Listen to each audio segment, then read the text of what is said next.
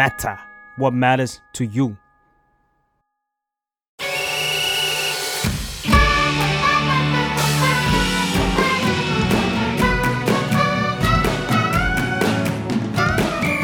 มังงะมัจิเด็กผู้หญิงหน้าตาน่ารัก ท่ามกลางกลุ่มผู้ชายในชมรมกีฬา คือสิ่งที่พบเห็นได้ทั่วไปในการ์ตูนญี่ปุ่น ไม่ว่าจะเป็นมินามิอาซากุระ จากทัช ยอดรักนักกีฬา อายาโกะจากสแลมดัง หรือใหม่หน่อยก็คิโยโกะชิมิสึจากไฮคิวคู่ตบฟ้าประธาน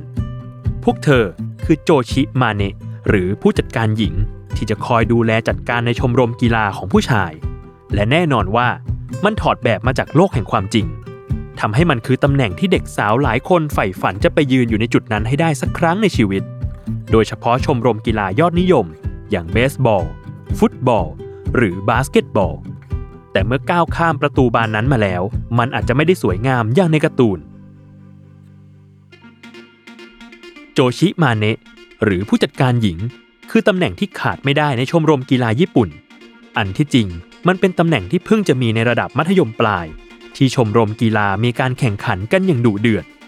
จุดประสงค์หลักในการมีอยู่ของโจชิมาเนะคือเพื่อแบ่งเบาภาระของนักกีฬานอกเหนือจากเรื่องในสนาม แต่ความเป็นจริง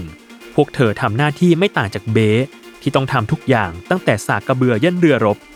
เพราะแม้ว่าหน้าที่หลักของผู้จัดการหญิง คือดูแลภาพรวมของชมรม ซึ่งเรามักจะเห็นกันในการ์ตูน คือซักชุดแข่ง และถุงเท้าที่กองเป็นภูเขาเล้ากา แต่เธอก็ต้องทำหน้าที่อื่นไปด้วย ไล่ตั้งแต่หาสมาชิกใหม่ จัดการกับการร้องเรียนของคนในชมรม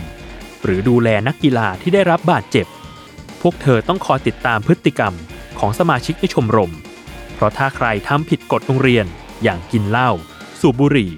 หรือทะเลาะวิวาท ก็อาจทำให้ทีมถูกตัดสิทธิ์จากการแข่งขัน รวมไปถึงคอยให้กำลังใจผู้เล่นที่ไม่ได้ลงสนาม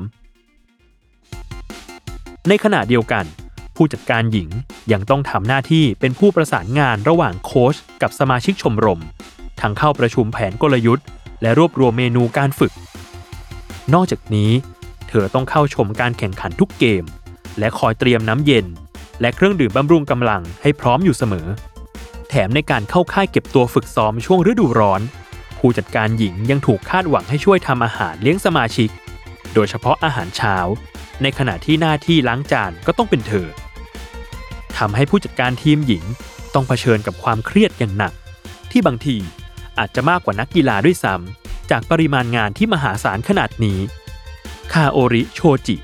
นักเขียนจาก Japan Times เล่าว่า เพื่อนสนิทของเธอที่เป็นผู้จัดการหญิงของชมรมเคนโด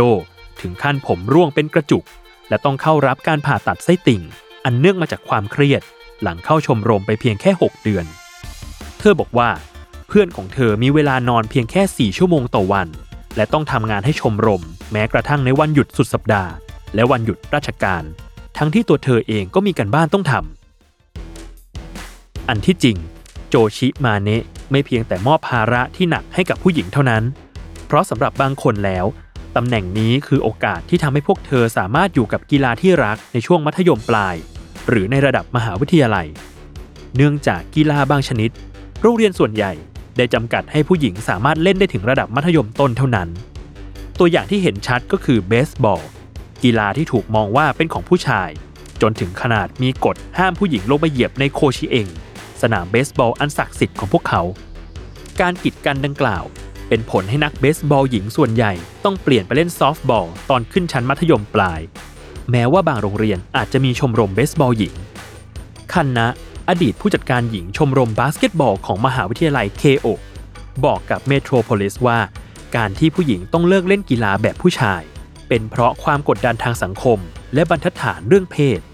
และเป็นเหตุผลที่ทำให้นักกีฬาหลายคน ลี่ยนบทบาทมาเป็นผู้จัดการหญิงแทน ในขณะที่ยูโกะอิทัสึศาสตราจารย์จากมหาวิทยาลัยโตเกียวกล่าวว่า ปัญหาของโจชิมาเนะก็คือการเชื่อมโยงตำแหน่งนี้ เข้ากับงานแบบแม่บ้านที่ไม่ได้รับค่าจ้าง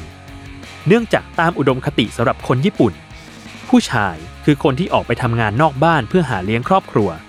ส่วนผู้หญิงคือคนที่คอยดูแลจัดการเรื่องในบ้าน และมองว่าเป็นหน้าที่ตามปกติของพวกเธอ ทำให้ไม่ว่าโจชิมาเนะจะทำงานหนักแค่ไหน แต่พวกเธอก็ไม่ค่อยได้รับการพูดถึงหรือให้คุณค่ามากนัก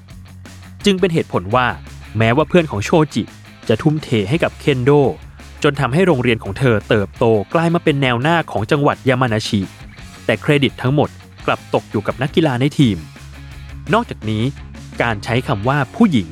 เป็นคำคุณศัพท์ที่ทำให้ตำแหน่งนี้ถูกสงวนไว้สำหรับผู้หญิงเท่านั้น ซึ่งแตกต่างจากอเมริกา ที่อนุญาตให้ผู้ชายมาทำตำแหน่งนี้ได้ ยังทางความเหลื่อมล้ำทางเพศในสังคมให้กว้างขึ้นไปอีก อันที่จริง ญี่ปุ่นเองก็มีปัญหาเรื่องความไม่เท่าเทียมทางเพศค่อนข้างหนัก โดยเฉพาะเรื่องค่าแรง ที่มีความแตกต่างระหว่างหญิงชายมากถึง 24.5%ในขณะที่ความแตกต่างในเรื่องค่าแรงเฉลี่ยของกลุ่มประเทศที่พัฒนาแล้ว หรือ OECD อยู่ที่ราว 13.2%และทำให้ญี่ปุ่นอยู่รั้งท้ายในเรื่องนี้ อย่างไรก็ดี โจชิมาเนะก็ไม่ได้เป็นสิ่งเลวร้ายเสมอไป เพราะเด็กสาวจำนวนไม่น้อยยอมรับว่ามันได้มอบทักษะในการใช้ชีวิตที่มีค่าให้กับพวกเธอ ไม่ว่าจะเป็นทักษะการบริหารจัดการ หรือประสบการณ์ในการใช้ชีวิตร่วมกับคนต่างเพศ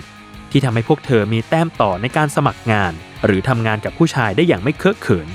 เหมือนเพื่อนของโชจิที่บอกว่าหลังจากผ่านช่วงเวลาอันหนักหน่วงในสมัยมัธยมปลาย ทุกอย่างก็ดูเหมือนจะง่ายไปหมดสำหรับเธอ นอกจากนี้อาจารย์อิทัสึยังย้ำว่าแนวคิดการมีผู้จัดการทีมในชมรมกีฬาก็ไม่ใช่สิ่งน่ารังเกียจ